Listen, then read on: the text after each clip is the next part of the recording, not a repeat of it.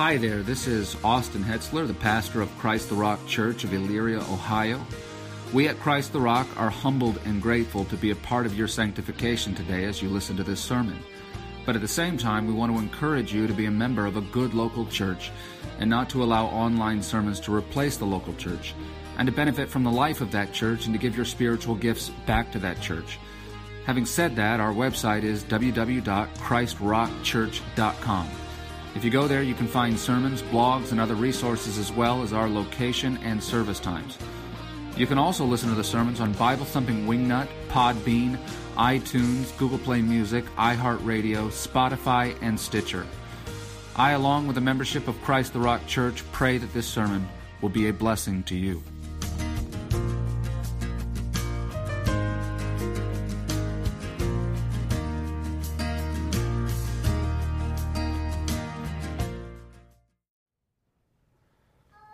Let's pray.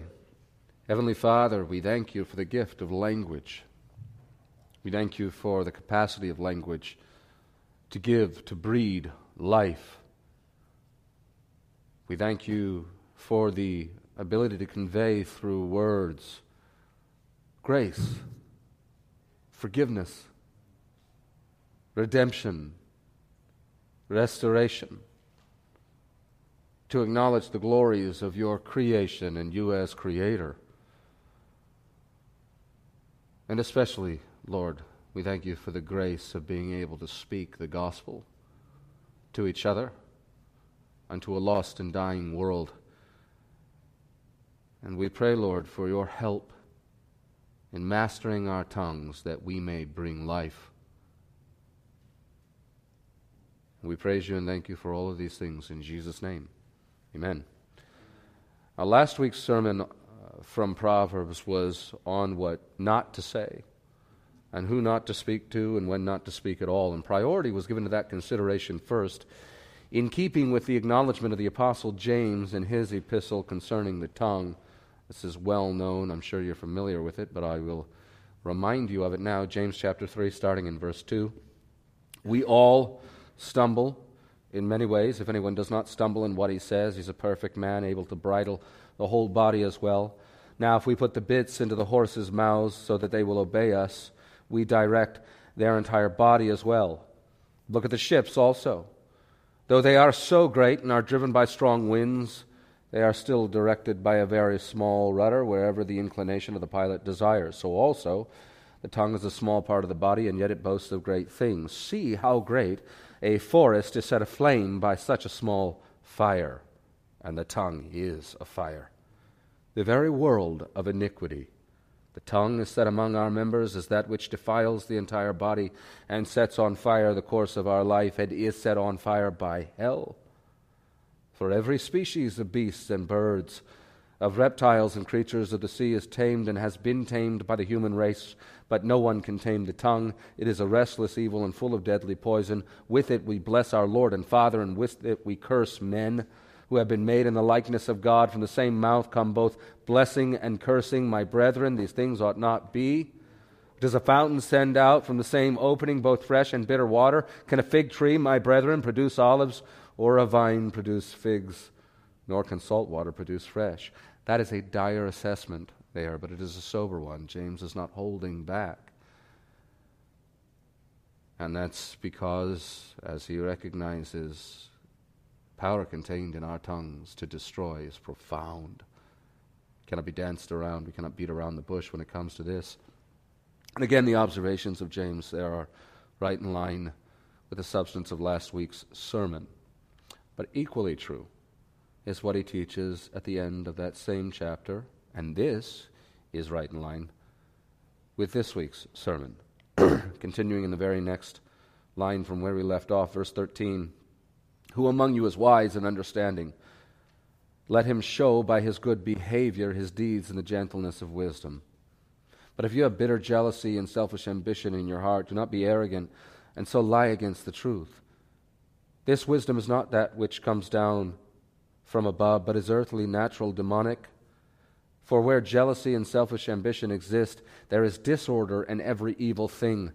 But the wisdom from above is first pure, then peaceable, gentle, reasonable, full of mercy and good fruits, unwavering without hypocrisy, and the seed whose fruit is righteousness is sown in peace by those who make peace. Now, last week we emphasized Solomon's statement that life and death are in the power of the tongue. Proverbs 18:21. And a much greater extent, there we emphasize the capacity of words to harm and to kill, i.e., the death aspect of that consideration.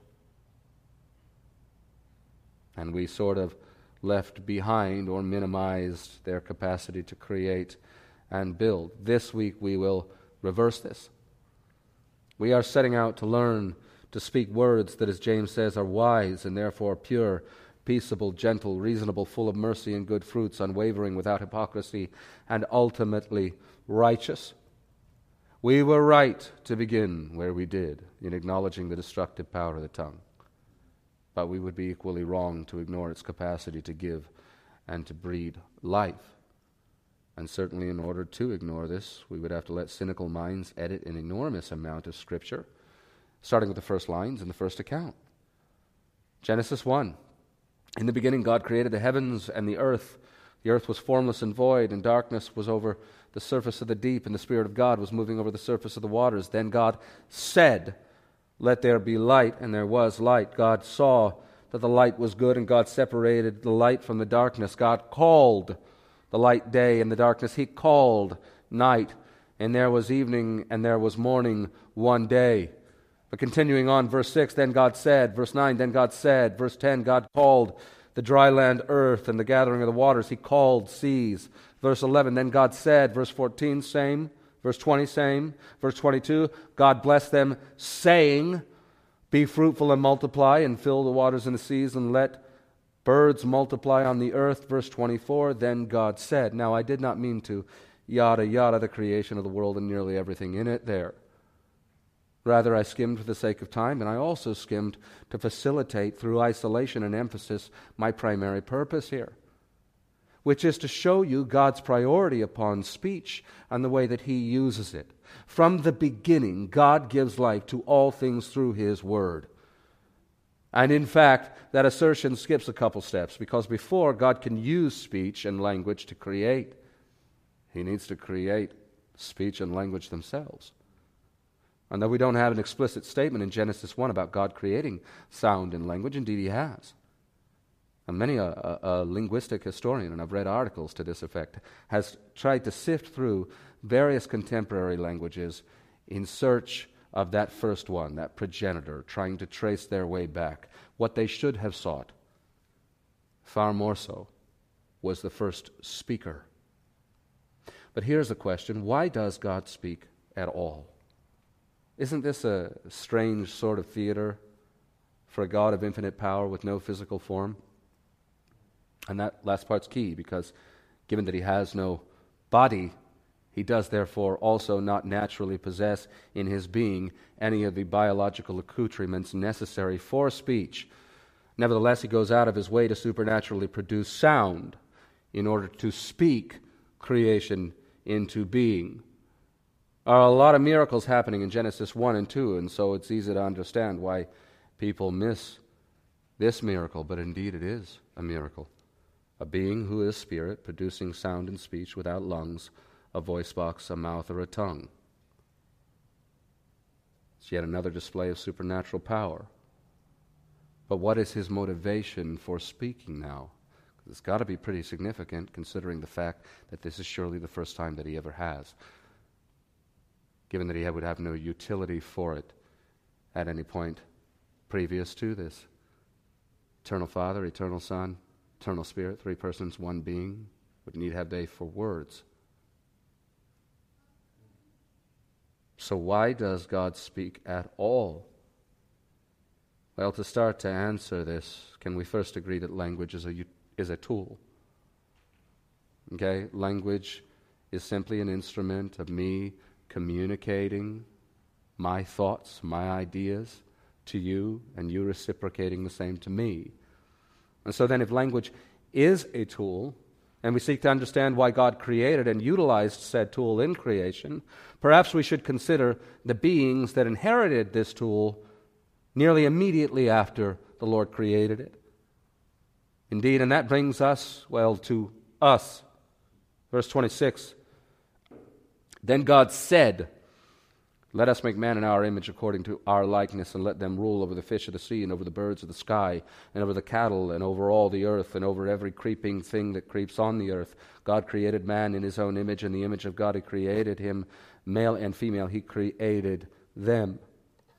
So we are created by the breath of God, and once created, man used God's good gift of language not to create life as only God can, but to recognize and to categorize life at the command of God. Genesis 2:19 Out of the ground the Lord God formed every beast of the field and every bird of the sky and brought them to the man to see what he would call them and whatever the man called the living creature that was its name.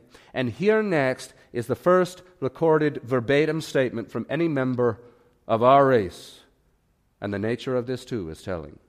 Genesis 2 22 through 25. The Lord God fashioned into a woman the rib which he had taken from the man and brought her to the man. The man said, This is now bone of my bones and flesh of my flesh. She shall be called woman because she was taken out of man. And then, as Moses expounds, For this reason a man shall leave his father and his mother and be joined to his wife, and they shall become one flesh. And the man and his wife were both naked and were not ashamed. So we are inching ever closer to our answer. But here let's recap. In the beginning, God creates all things with words. And then he bequeaths this good gift of language to one race of being on earth alone, and that is the human race represented by Adam. And Adam takes this good gift and he uses it per the command of God to name all the kinds of life that God has created. And with the gift of language that has been handed to him by his Creator, he acknowledges that when his life is combined with the life of his helpmate, they together form a sort of new life bone of my bones, flesh of my flesh. And as Moses said, the two shall become one flesh. So are you ready for the answer to the question? God speaks when yet there are no ears to hear him, because through Moses, millennia later, he will teach at least the following two lessons through their example. First, the Word of God brings life, is life, and is essential to life. As Jesus said, man shall not live on bread alone, but on every word that comes from the mouth of God. Is that lesson anywhere more clear than it is in the opening chapters of Genesis? And second, God speaks life because God's image bearers likewise are to use God's gift of speech to accomplish the same good ends on behalf of God. I want you to consider for a moment, if you can even conceive of such a thing that there was a time in the history of our race, however brief, when every word said by us in God's creation brought, recognized, categorized, or celebrated life. That is it. It's the totality of how language was used. All words spoken pertained to, supported, recognized life. Of course, the fall came and that changed. Prior to that, that was their only use. In a world without sin, it would still be their only use. Now, I want you to try to consider the even less conceivable reality that well after the fall, there was a man who walked the earth for 33 years and never, ever, ever uttered a single solitary word that was not, to go back to James's statement, pure, peaceable, gentle, reasonable, full of mercy and good fruits, unwavering, without hypocrisy, and righteous. Now I want you to consider that by that man's righteousness, you, if indeed you are in Christ, have been made righteous, so that when your speech is judged by God, it's Christ who has the last word based upon the way that he spoke and not you. But also consider that because he spoke perfectly, you and I may speak godly. And consider also that he sent his servant Solomon to teach us how to speak life to our spouses, our children, the lost and the found alike. And to that end, we are going to enter into the body of our study. We will enumerate this into points, and we will begin with point number one communicate wisdom wisely. Communicate wisdom wisely. Now, because we've already stressed communicating wisdom, this point is more going to address methods than substance. And by far, we will be spending the majority of our remaining time on this. So, to this end, the first aspect of what I want you to consider is that the primary way wise counsel is best given and received is in real time. What I mean to say is, you are to use circumstances as they unfold to communicate the wisdom of God to others. Now, with respect to children in particular, Deuteronomy 11, 18 through 19 says, You shall therefore impress these words of mine on your heart and on your soul. You shall bind them as a sign on your hand, and they shall be as frontals on your forehead. You shall teach them to your sons, talking of them when you sit in your house, and when you walk along the road, and when you lie down, and when you rise up. Now, we live in the context of a one size fits all government run, sit in a chair and shut your mouth educational system. And as a result of that, it can be easy to forget what is obviously true about human learning. And that is that though there is a time to sit in the chair and be quiet, and that kind of learning has its place, actually, we were not primarily designed by God to learn in that way. Situations, as they occur, present need. They also create curiosity. And those things more naturally become the basis for education, the springboards for learning.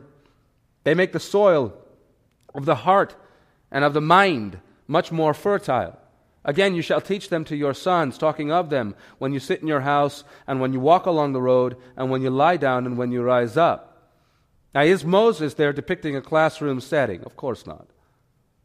I also ask you, how much of life and daily coming and going, and the daily grind, and this mortal rigmarole is encompassed in when you sit in your house and when you walk along the road and when you lie down and when you rise up? The answer, of course, is all of it.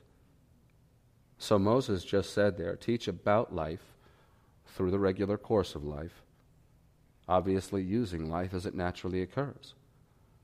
Again, this doesn't negate all of institutional learning. God does command that a man must preach while everyone else in the congregation listens. But this certainly is a commentary on what should be the primary source of the majority of our learning. And Jesus taught like this all the time. Constantly throughout his example, you can see it. Walk by a farmer's field. Here's a lesson about agriculture that really isn't about agriculture, that's actually about the human soul and its need of salvation. Walk by a vineyard, probably at least in John's gospel, and here's a lesson about grapes and grapevines. And you can think of many more examples beyond this of him using natural circumstances to clarify spiritual truths and using them as they occur in front of the people that he is teaching. And of course, nobody outside of Christ has greater mastery of using circumstances as they take place to teach lessons when ears and hearts are most ready to learn than our author, Solomon. Here's one of about 500 examples of this in the book of Proverbs. Chapter 21, verse 11. This is a passage that we had looked at previously in another context. When the scoffer is punished, the naive become wise. So the naive walks by the fool who's getting beaten for his foolishness and says, You know what? I will avoid the consequence of that by not engaging in the foolishness that brought that consequence to bear. My point here, though, is does anybody believe that Solomon's first lesson to his son to that effect was given to him in this book? And finally, he got around to writing it down. Here you go, kid. Here's all the things that I should have taught you but never did. No, of course not. We all recognize what's manifestly true with this, which is that these are lessons that were given to his sons throughout the course of his life as certain events occurred, and they were later compiled into this book for posterity's sake so that the people of God of all time could learn from them. Solomon certainly shared these lessons in real time. Now, for example, Solomon and his son walk by a fool's back that's receiving a rod, and Solomon says, Hey, don't do that. Maybe Solomon and son walk by the red light district. And Solomon says something like, Look there. I see among the naive and discern among the youths a young man lacking sense, passing through the street near her corner. And he takes the way to her house in the twilight, in the evening, in the middle of the night, and in the darkness. And behold, a woman comes to meet him, dressed as a harlot, and cunning of heart. She is boisterous and rebellious. Her feet do not remain at home. She is now in the streets, now in the squares, and lurks by every corner. So she seizes him and kisses him, and later suddenly he follows her as an ox goes to the slaughter, or as one in fetters to the discipline of a fool until an arrow pierces through his liver, as a bird hastens to the snare, so he does not know that it will cost him his life. Now, therefore, my sons, listen to me and pay attention to the words of my mouth. Do not let your heart turn aside to her ways. Do not stray into her paths, for many are the victims she has cast down, and numerous are all her slain. Her way is the way to Sheol, descending to the chambers of death, and you can see that fool right there. Dead man walking. To which Solomon Jr. may have said, hey, wait a minute, don't you have so many wives that they're literally on like a three year rotation if you spend a night with one of them? To which Solomon says, Do as I say, kid, not as I do. Anyhow, wisdom and instruction is a hands on enterprise, and it needs to be. Okay? Again, this is not the end to institutional learning. They had the Moses seat, we have the pulpit, but these things were never considered to be sufficient. You can teach, for example, a child that drunkenness will destroy them. You can teach this lesson at any time. I've taught it from the pulpit. It's, a, it's something that needs to be taught from the pulpit. It's something that you need to impart to your children. But when, God forbid, you have a family member or a close friend that your child knows or knows of, and they destroy their lives with alcohol, that's the time for that lesson. You got to strike while the iron's hot, so to speak when we are sitting in our houses and walking or driving along the road or lying down, or when we rise or are rising up, God is presenting greater opportunities for life giving reproof to us by creating the circumstances that make ears much more attentive that those listening may come to dwell among the wise. Proverbs 15:31 he whose ear listens to the life-giving reproof will dwell among the wise. So do not waste the opportunities that you are given. I was given an opportunity here not that long ago in the form of a pipe bursting on the second story, and we discovered this on Christmas Eve at 11 o'clock p.m. So we walk into this situation of absolute chaos, and this is a positive story, by the way. I have a negative story with respect to my character later, so it'll balance out. But um, once we got the situation under control, which took quite a long time, we didn't know if we had any presents left because they'd been absolutely soaked. Um, and I mean soaked, couldn't have been wetter if they had been thrown into a lake.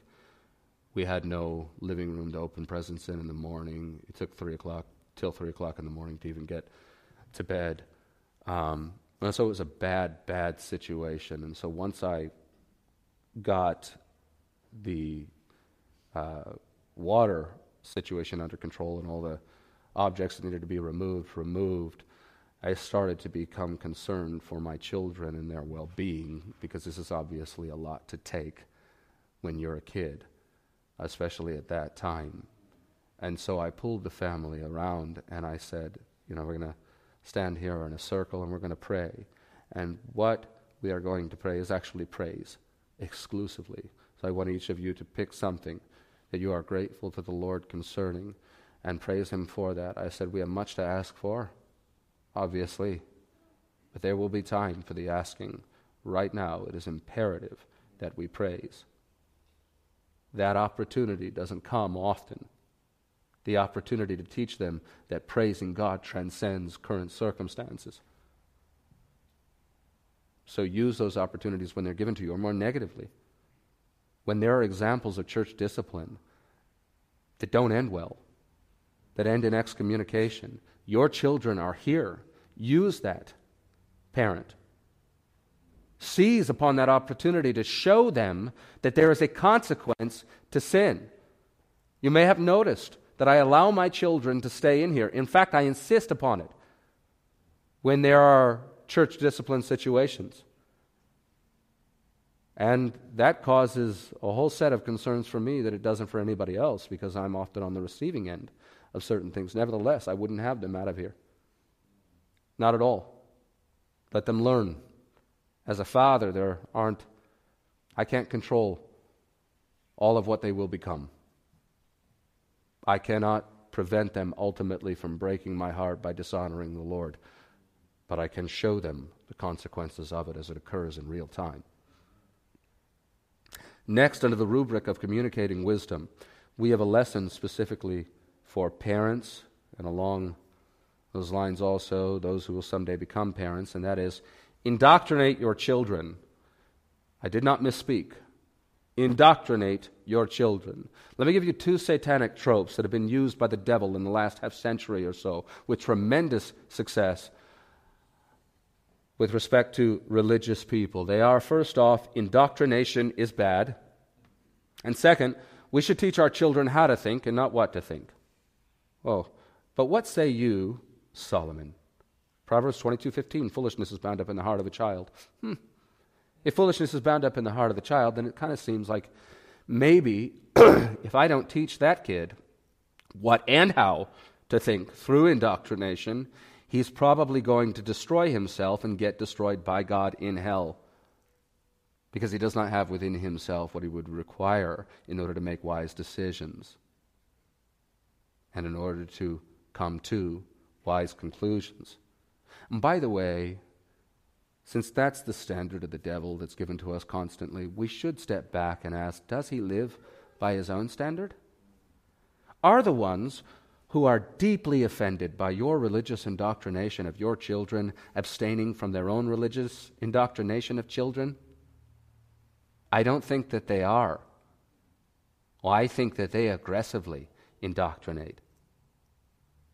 They present to you what they uphold as the moral high road as though it were. Well, they take the low road and steal the hearts and souls of your children. Given that a child is a blank slate, all education is indoctrination. You cannot educate a child who knows nothing without indoctrinating them. It's not possible because they know nothing. Now, what we give our children when they are very young is what to think, because they don't have a framework to establish any kind of a conclusion. As they grow, though, increasingly we do teach them how to think, and how to think is worldview. Okay? We see the world through the lens of there is a God, first of all. He is personal, He is relational, He is our creator, He is our redeemer. We are made in His image. And this then becomes the framework. So, of course, we teach them how and what to think. Of course, we indoctrinate or take the doctrines of the Christian faith and put them in them. Satan constantly establishes rules that are totally contrary to Scripture, but they seem to have like an air of humility or something. And so you have foolish religious people abide by them because we need to be nicer than God, I guess. But then the devil, at the same time, actually wields the power that he forbade us from wielding, and then we lose everything. This is a consistent pattern that's been happening for a really long time. When it comes to the souls of your children, you must not let it happen here. Solomon certainly indoctrinates, and catechesis is as old as our faith. You go all the way back to the Shema. Hear, O Israel, the Lord is one. Or the Hallel, Psalm 113 to 118, that they all knew by heart. Or you can talk about the Lord's Prayer, or so many other passages of Scripture. Yes, indoctrinate your children, because if you don't, I guarantee you Satan will. But understand here that the reason why God's people indoctrinate is very different than the reason that Satan does. Our indoctrination grounds our children into truth, whereas Satan indoctrinates because his doctrines are contrary to reality. So, without indoctrination, especially at the point at which a person is a child, these things are not going to gain acceptance. The denials of basic biology. So, he indoctrinates to contravene reality we indoctrinate because we want our children to understand reality and have that foundation in truth. The next time somebody says to you, you Christians indoctrinate your kids, say, Amen. Thank you. I was really hoping that people were noticing, and you have. I didn't mean it as a compliment. Yeah, but I choose to take it that way, so. also, and this pertains to everyone, and not just to parents or those who will be, Communicate wisdom aggressively and persuasively. Communicate wisdom aggressively and persuasively. Proverbs 123 Turn to my reproof. Behold, I will pour out my spirit on you. I will make my words known to you. So we should say there, Hey, you, I have the words of life. Turn in here and hear them. Proverbs 120 Wisdom shouts in the street. She lifts her voice in the square. Wisdom isn't passive. Again, wise words are life, so if wisdom is withheld, then our silence brings death. As Proverbs 5:23 says, he will die for lack of instruction, and in the greatness of his folly he will go astray. Don't let that happen as much as it depends upon you. In this there is also certainly and if not primarily a strong admonition for evangelism, that is life and death in the ultimate sense. You should be out there warning, speaking with persuasive words about the gospel, about this whole message of life. So be aggressive. Also be persuasive. Proverbs 11:30, the fruit of the righteous is a tree of life and he who is wise wins souls. Wins, fighting to win. And this here echoes of I don't box as one beating the air from 1 Corinthians 9. I don't speak as one who just likes hearing the sound of my own voice or who is tossing my words to the wind or who has, even worse, lost the debate. When it comes to these things, I can't lose the debate. You know why? Because there is no debate. Truth is. I have already won. Now I am to take this and go win out there with it. Proverbs 16:21 The wise in heart will be called understanding and sweetness of speech increases persuasiveness. 1623 The heart of the wise instructs his mouth and adds persuasiveness to his lips. Now persuasiveness according to Solomon I think has at least three essential elements. First there is truth and truth is paramount. That's what makes it persuasive. It's real. Okay? You don't have to lie in order to dress it up to get people to accept it. The truth itself is persuasive. And this is everywhere attested to in Proverbs, so I won't relitigate that issue. As for the remaining two, though, they're both contained in Proverbs 25, 11 through 12. Like apples of gold in settings of silver is a word spoken in right circumstances. Now, determining right circumstances means reading the room in modern speak.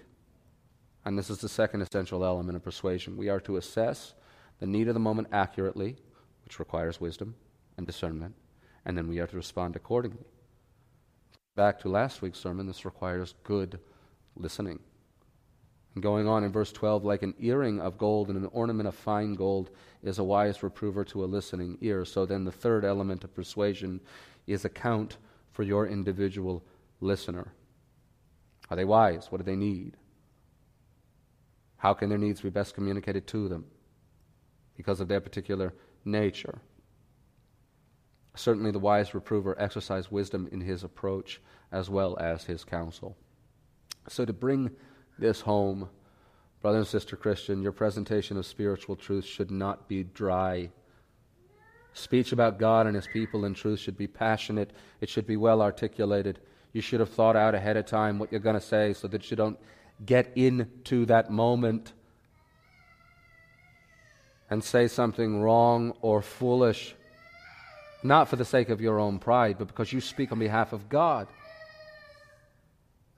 And there can certainly be excesses here when it comes to this issue of pride, or with this issue of passion, rather. We can focus in on this to the exclusion of other things that are much more important or very important also. Andy Stanley would be a great example of this. Man, is he a smooth talker. And a godless heretic and a son of the devil. And there are a lot out there like that, but there is also the opposite a, a trap. Sometimes you have a man who puts no effort into fluidity of speech because sometimes, or somehow rather, he sees doing so as diminishing the work of the Spirit. I've encountered certain Calvinists to this effect. Not only is this clearly inconsistent with the examples of the various prophets and apostles and Christ, it also denies the way that God created us. We are, as we have been learning, emotional beings. And that emotion is injected into everything that we do, and that certainly includes speech. Additionally, this dry approach misses what preaching fundamentally is, which is communication. And one big aspect of communication is not losing the attention of who you're speaking to. Not all of this is on the speaker. I will say that in my own defense, all right? A lot of this is on you. But some of it certainly is on me. Look to Peter's sermon in Acts chapter 2. You can love what he said or you can hate what he said. But you ex- if you existed in the context in which he originally preached that and he was talking to you, you certainly weren't bored by it. Okay? Communication of wisdom preached privately or in the public square or in local churches is to be compelling. And again, we're preaching a message of life. And so the message, fundamentally, in and of itself, is the most compelling of all. So life giving truth must be accompanied by passion, and of course, as in all things, good. Jesus is the greatest example of this combination. Here is the life giving truth. John 6 66. Many of his disciples withdrew and were not walking with him anymore, so Jesus said to the twelve, You don't want to go away also, do you? And Simon Peter answered him, Lord, to whom shall we go? You have the words of eternal life. And here's the passion. Luke 19, 41 through 42. When he approached Jerusalem, he saw the city and wept over it, saying, If you had known in this day, even you, the things which make for peace. But now they have been hidden from your eyes. And a passion without truth is just another sales pitch for some tchotchke that nobody needs. But truth without passion will be perceived in the same way. If you believe it, why isn't that demonstrated in the tone of your voice? Why are you not being more demonstrative? Why are you stoic? when you're talking about Christ, or that's because of the way that I am. Oh, really? Then why aren't you that way when you talk about your favorite football team? It's not that you're not excitable. It's just that you're not excited about this, which seems inconsistent considering that you're claiming that Christ saved your soul. When truth is not accompanied by passion, it's seen as disingenuous, and indeed, on some level, it has to be. So that concludes communicating wisdom wisely, which again accounts for the overwhelming majority of this address. But our next point is point number two humbly communicate your need to others. We'll look at a passage that we've looked at previously, but with different eyes this time. Proverbs 6 1 through 3. My son, if you become surety for your neighbor, have given a pledge for a stranger, if you have been snared with the words of your mouth, have been caught with the words of your mouth, do this, then, my son, and deliver yourself, since you have come into the hand of your neighbor. Go, humble yourself, and importune your neighbor. So this gentleman got out ahead of his skis. His mouth made promises that his checkbook could not account for. He has entered into a financial arrangement, financial obligations he cannot meet. And Solomon is saying, if you've done this, go to the person that you did it with and say, Listen, truthfully, I'm in over my head. And then importune your neighbor to do what? To work out some sort of arrangement. Can we reduce the interest? Can we knock uh, a certain amount off in interest? What can we do so that I can, as he goes on to say later, there, free myself, emancipate myself from this debt? But you start with, I screwed up. I have to have the humility to say that. I had to do this once with a, a truck that I had purchased from a dear gentleman in a church. And I, I, I, set out the terms for this truck, and they were aggressive, but I was able to, to meet them because of a particular contract that I had with a particular builder that fell through. And so a couple weeks later, it became quite apparent that I was not going to be able to meet the terms of this contract. And I went in and I had a very uncomfortable conversation with this person face to face. And I said, I have made promises that I cannot honor. Can I restructure this now? Um, you know, and I think I gave myself another couple months or whatever. And I ended up paying it off actually ahead of time because it was important to me to do so. But I had to say I made a mistake. If you imply or outright state that you can when you can't, and then you don't go back and rectify that, your pride is indeed going to come before your fall and your haughty spirit, before your destruction. Say you made a mistake. You'd like for that to never happen, going back to last week's sermon, but you and I have fallen, so it will. When it does, just acknowledge it. And this lesson, of course, goes well beyond finances. In our context, People are typically under involved in local churches. because they are selfish. That's a culture wide thing, but there are still people who are over involved, who overcommit. You know, if you've done something like that, go let people know and don't leave them in the lurch, but say, hey, I, I really, I took on too much. Please forgive me. And in grace, people, of course, will. Point number three speak for those who cannot speak for themselves. Proverbs 31, 8 through 9. Open your mouth for the mute, for the rights of all the unfortunate. Open your mouth, judge righteously, and defend the rights of the afflicted and needy. And you may remember back to last week and say, But I thought you told me to mind my own business. Oh, indeed I did. Proverbs 26, 17, like one who takes a dog by the ears is he who passes by and meddles with strife not belonging to him. You know what that happens when you grab that dog by the ear? When two dogs are fighting? turns his head around and it bites you. So stay out of that situation. But that's a reference to mutual and personal conflict. This is the oppression of the innocent, the afflicted, and the needy. To intervene in a matter that doesn't concern you makes you foolish, but to ignore the suffering of those who cannot help themselves makes you godless. This is the verbal equivalent of observing the beaten, half dead man lying on the side of the road and then crossing to the other side of the road so that you don't stain your shoes with that poor fellow's blood or excrement or whatever else happens to be seeping out of him in like manner as the priest and the Levite of the famed Good Samaritan account. When you consider this whole issue, speaking for those who can't speak for themselves, I want you to consider your plight before Christ. Did he intervene on your behalf? Did he speak up for you? Does he not now speak for you? And forevermore, as your great and high priest, he defended the afflicted and needy. You were the afflicted and needy. You still are. He intervened then, he intervenes now. Now ask yourself on that basis how consistent with the Christian faith is the notion of leaving the defenseless to suffer with no intervention. It's not consistent at all. But now to the application here. And this time, actually, I am going to let you apply this point. I'm quite confident that you'll go in the right direction if I simply offer you a primer. So here it is. What segment or demographic in our wicked society comes to mind first when you consider the concept of open your mouth for the mute, for the rights of all the unfortunate? Who, what group that cannot speak for themselves, you're doggone right, the unborn. Absolutely. That are being slaughtered in the womb. Their blood cries out from the ground, but it is left to God's people to speak out for them beyond that. And not just children in the womb anymore, is it?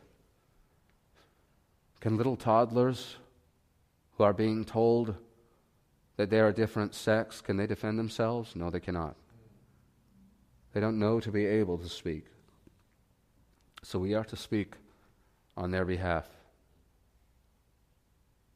But in all instances, when people cannot speak for themselves, it falls upon the people of God to speak for them, to intervene in like manner as your Savior did.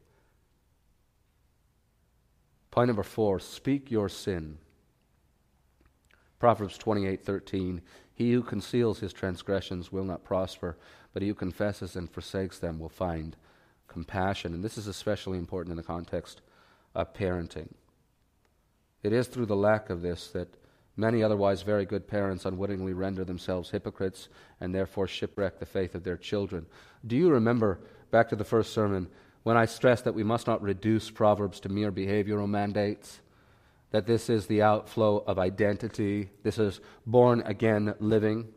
Well, you, mom and dad, must, must, must not make that mistake in your parenting either, or all you're going to do is teach your children how to be condemned, but never to be saved by grace.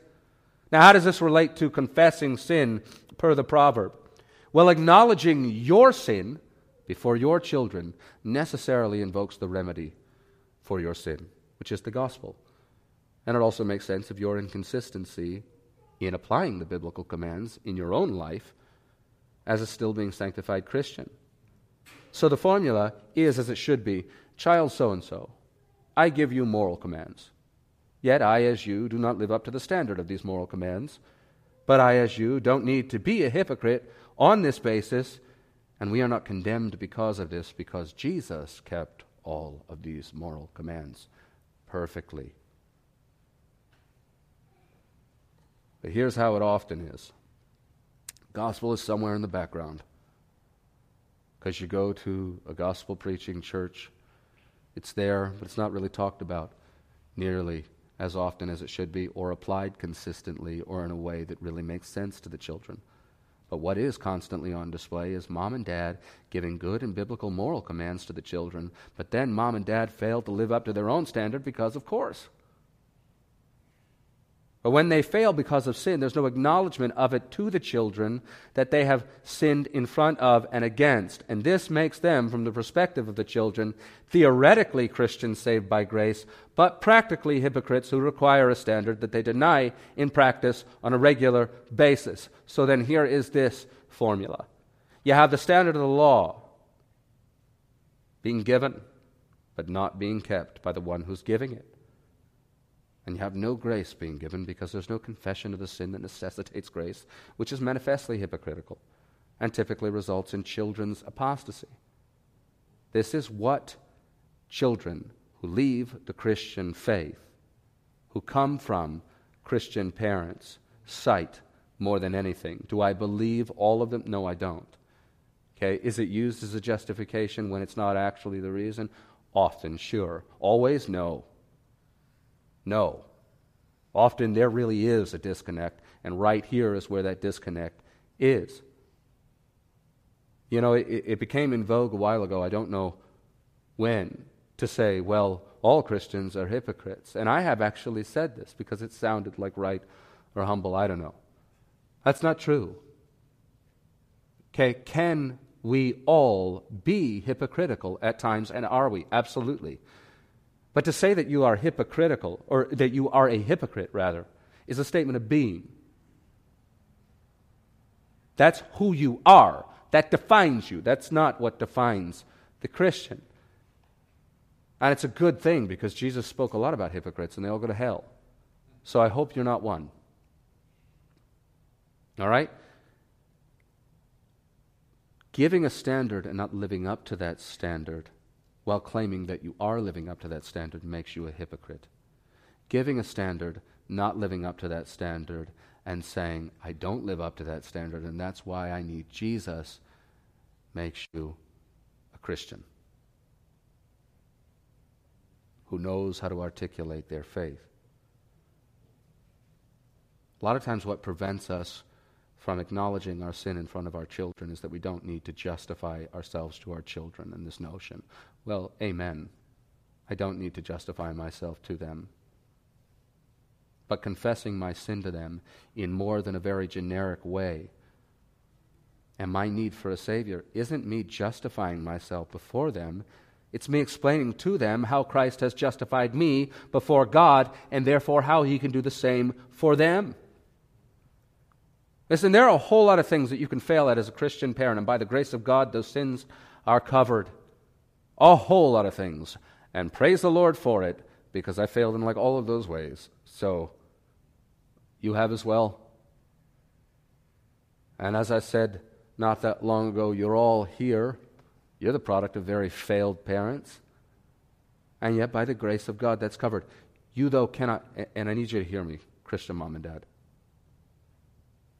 This is the thing that you cannot fail at. You cannot fail to gospel those kids. There isn't a remedy for that. You can screw up a lot of stuff, but the remedy is the gospel. So if you withhold the gospel, there's no hope.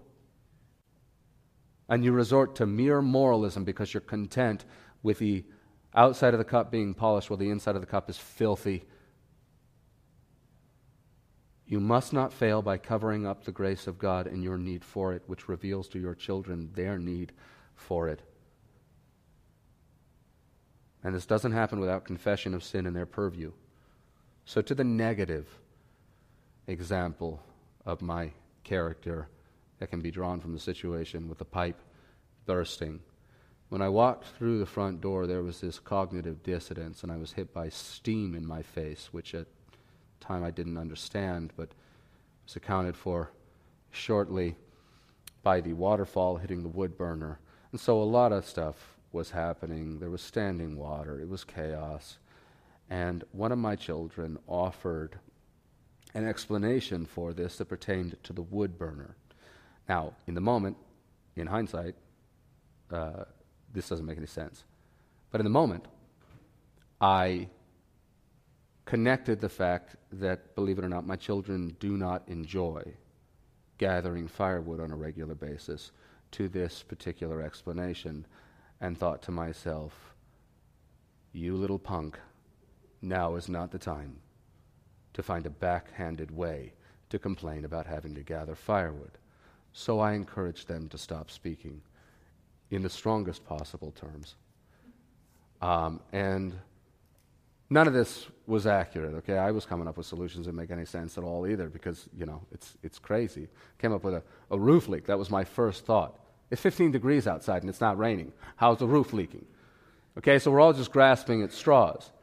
And so I feel bad about this. This actually has a funny ending. My sin's not funny, but the end of this story is. I feel bad about this. I think it was the day after. This would have been Christmas Day. I go to this child and I say, Listen, I need to apologize to you for this. I did this and this and this and this. And that child said, You did? I didn't even remember the chaos of the circumstance to which I responded, What? No, that's crazy. You know how dad is, just being silly. No, I didn't. I said, uh, Yeah, I did. Glad you don't remember. But they got to see that. And by the way, to say that you must gospel your children and you can't afford to not do that, I, I have to acknowledge I don't do that as much as I should. Again, I don't do that perfectly either, but you do have to do it consistently. Point number five we must speak peace. We must speak peace. Proverbs 15 1. A gentle answer turns away wrath. Proverbs 10 12. Hatred stirs up strife, but love covers all transgressions. Now, what is the opposite of strife? And it's also quite contrary to wrath as well. How about peace? So, the lesson is that we can and should speak in a way that brings, grants, and enables peace in others. So then, you might be inclined to say that Christians ought to be counselors of peace. Well, what say Solomon? Proverbs 12:20 Deceit is in the heart of those who devise evil, but counselors of peace have joy. Indeed. To be a Christian is to be a loving, kind, compassionate, and empathetic person. To weep with those who have been weeping. Going back to Chris's lesson. We have been made new by the Spirit, and these are the qualities that He imbues us with. As such, when we see people who are hurting, even if they're hurting because they hurt themselves, as is often the case with them and with us, we want to see that war within them end. And if they're unbelievers, we want to see that internal conflict end in salvation. But if they are already believers, then we want to see that war within them end with the peace of God experienced anew. And this was the call of Jesus, Matthew 11, 28 through 30. Come to me, all you who are weary and heavy laden who are weighed down, who cannot handle any more weight being placed upon them, and I will give you rest. Take my yoke upon you and learn from me, for I am gentle and humble in heart, and you will find rest for your souls, for my yoke is easy and my burden is light. Now, the ability to accomplish the means of peace is Christ alone. But we are all, every one of us, commanded to be peacemakers. Matthew 5 9, blessed are the peacemakers for they shall be called the sons of God. Now, very clearly, Christians are the only peacemakers. So I want you to think for a moment about how many more people there are in the world that don't promote peace than there are that do. We are an infinitesimal percentage of the population. Everybody else makes war, the vast majority of souls on earth. And yet, peace is what they all yearn for. It's true even of unbelievers. Their own sinful hearts betray them in this pursuit, but at their deepest levels, they still despair of the constant fighting. So here are the facts. In desperation, the human race seeks peace. But the only peacemakers to be found are Christians. Man, is there a premium for us in the world?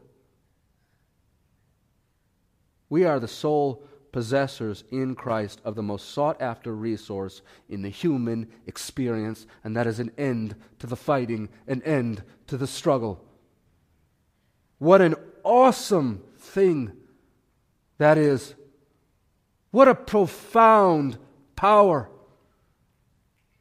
I don't know how, it doesn't make sense, but I frequently forget about the power of the Christian life and how powerful we have been made that this treasure has been poured into our little clay pots.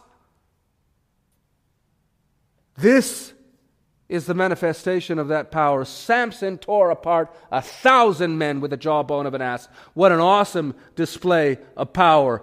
But that was destruction. Greater destruction because it was the wrath of God. But it existed in a category in which the world understands to destroy. They don't have this at all. They don't have life. They can't speak life. They can't give life. We alone have this power. We alone in Christ have been granted the grace of borrowing it. We may encounter a group or an individual who's gnawing at themselves or at each other. And we see hatred stirring up strife, and hatred is formidable. Hatred is a force of nature. Hatred can and has dictated the course of generations, but we, through the gospel of grace, have the power to, with our words, cover all transgressions. There is nothing in all the world so disarming as loving speech. And this effect is much magnified in circumstances where it is least expected or thought to be warranted. Let me give you a few examples of this. We're in Genesis a lot today. Genesis 32, starting in verse 6. The messengers returned to Jacob, saying, We came to your brother Esau, and furthermore, he is coming to meet you, and 400 men are with him. Then Jacob was greatly afraid and distressed, and he divided the people who were with him, and the flocks and the herds and the camels, into two companies. For he said, If Esau comes to the one company and attacks it, then the company which is left will escape. Genesis 33 Then Jacob lifted up his eyes and looked, and behold, Esau was coming, and 400 men with him. So he divided the children among Leah and Rachel and the two maids. He put the maids and their children in front, and Leah and her children next, and Rachel and Joseph last. But he himself passed on ahead of them and bowed down to the ground seven times until he came near to his brother. The bills coming due for what Jacob has done to Esau and all his treachery. It has caught up to him. Be sure your sins will find you out, and now here is an army come to cut you down and all your generations. All that you stole when you stole his birthright will come to naught anyhow. And he's ready. Verse 4 Then Esau ran to meet him and embraced him and fell on his neck and kissed him, and they wept. He lifted his eyes and saw the women and the children and said, Who are these with you? And so he said, The children whom God has graciously given your servant. And the maids came near with their children, and they bowed down. Leah likewise came near with her children, and they bowed down. And after Joseph came near with Rachel, and they bowed down. And he said, What do you mean by all this company which I have met? And he said, To find favor in the sight of my Lord. But Esau said, I have plenty, my brother. Let what you have be your own. That's power. Jacob, Jacob, Jacob came expecting death, but was granted life giving peace. Is another situation, that with Joseph. You know what's happened. He's been sold into slavery, spent time in prison, his life has been upended. His children are heirs technically to another nation. They have feigned his murder. He has been bereft of his family, of the father whom he loved and who so loved him. In Genesis 41, 1 through 5, after he has gone back and forth with his brothers and do not know who he is, their resolves. Then Joseph could not control himself before all those who stood by him, and he cried, Have everyone go out from me. So there was no man with him when Joseph made himself known to his brothers. He wept so loudly that the Egyptians heard it, and the household of Pharaoh heard it. Then Joseph said to his brothers, I am Joseph. Is my father still alive? But his brothers could not answer him, for they were dismayed at his presence. Oh, yeah. Dismayed indeed, considering that the one they've done all this to now has the power to slaughter them. And then Joseph said to his brothers, Please come closer to me. And they came closer, and he said, I am your brother Joseph, whom you sold into Egypt. Now do not be grieved or angry with yourselves, because you sold me here. For God sent me before you to preserve life. Joseph's brothers came expecting death, but they were granted life giving peace. One more, since we have referenced Moses often. Numbers 12. Then Miriam and Aaron spoke against Moses because of the Cushite woman whom he had married. Cushite woman means Ethiopian. And her ethnicity was frowned upon, and I could explain to you how I know that the color of her skin was not seen uh, as something of value or as something that they liked, but I will show you as we continue to go on. It'll become clear. Uh, but bear in mind here, they're insulting the man's wife. In addition to that, though, they said, Has the Lord indeed spoken only through Moses? Has he not spoken through us as well? And the Lord heard it. Now the man Moses was very humble, more than any man who was on the face of the earth. Suddenly the Lord said to Moses and Aaron and to Miriam, you three come out of the tent of meeting. So the three of them came out. Then the Lord came down in a pillar of cloud and stood at the doorway of the tent. And he called Aaron and Miriam. When they had both come forward, he said, Hear now my words. If there is a prophet among you, I, the Lord, shall make myself known to him in a vision. I shall speak with him in a dream. Not so with my servant Moses. He is faithful in all my household. With him I speak mouth to mouth, even openly, and not in dark sayings. And he beholds the form of the Lord. Why then were you not afraid to speak against my servant, against Moses? So the anger of the Lord burned against them, and he departed. But when the cloud had withdrawn from over the tent, behold, Miriam was leprous, leprous as white as snow. As Aaron turned toward Miriam, behold, she was leprous. If you are one of those who believes that God indeed has a sense of humor, here's a proof text for you. I don't like the Cushite woman, the Ethiopian. Her skin is dark. You like white skin, do you? Now you're white as a sheet of paper. Sure, it's because your flesh is rotting. Nevertheless, you got to take the, the good with the bad, I guess, huh? But verse 11 Then Aaron said to Moses, O my Lord, I beg you, do not account this sin to us, in which we have acted foolishly and in which we have sinned. Oh, do not let her be like one dead, whose flesh is half eaten away when he comes from his mother's womb. Moses then cried out to the Lord, saying, O God, heal her, I pray. But the Lord said to Moses, If her father had but spit in her face, she would not bear her shame, or would she not bear her shame for seven days? Let her be shut up for seven days outside the camp, and afterwards she may be received again. So Miriam was shut up outside the camp for seven days and the people did not move until Miriam was received again. Miriam was received again because of Moses' intervention. She denounced the man's wife, insulted her, insulted her ethnicity, and then they tried to usurp his authority, in effect, what would have been an insurrection. And Moses stands there with all the power of the Christian life and grants her and Aaron life giving peace. Going back to where we started, can you imagine Adam and Eve speaking with words not even touched by sin? Nor can I.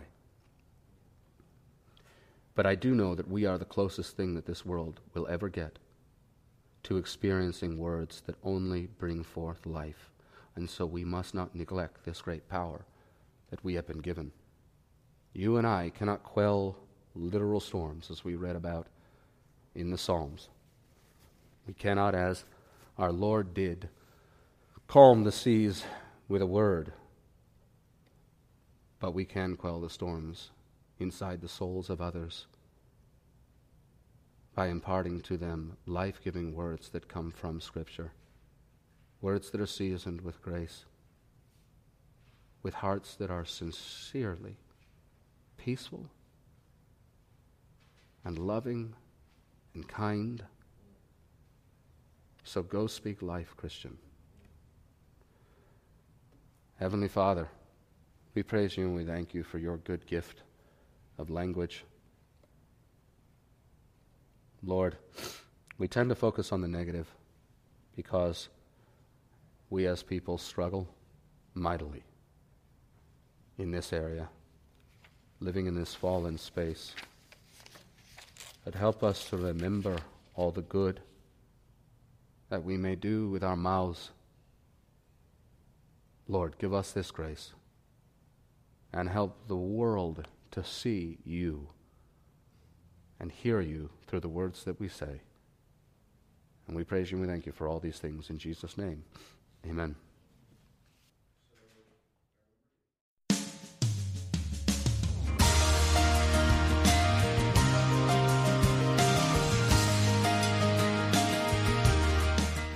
Hi there, this is Austin Hetsler, the pastor of Christ the Rock Church of Elyria, Ohio. We at Christ the Rock are humbled and grateful to be a part of your sanctification today as you listen to this sermon. But at the same time, we want to encourage you to be a member of a good local church and not to allow online sermons to replace the local church, and to benefit from the life of that church and to give your spiritual gifts back to that church. Having said that, our website is www.christrockchurch.com. If you go there, you can find sermons, blogs, and other resources as well as our location and service times. You can also listen to the sermons on Bible Thumping Wingnut, Podbean, iTunes, Google Play Music, iHeartRadio, Spotify, and Stitcher. I, along with the membership of Christ the Rock Church, pray that this sermon will be a blessing to you.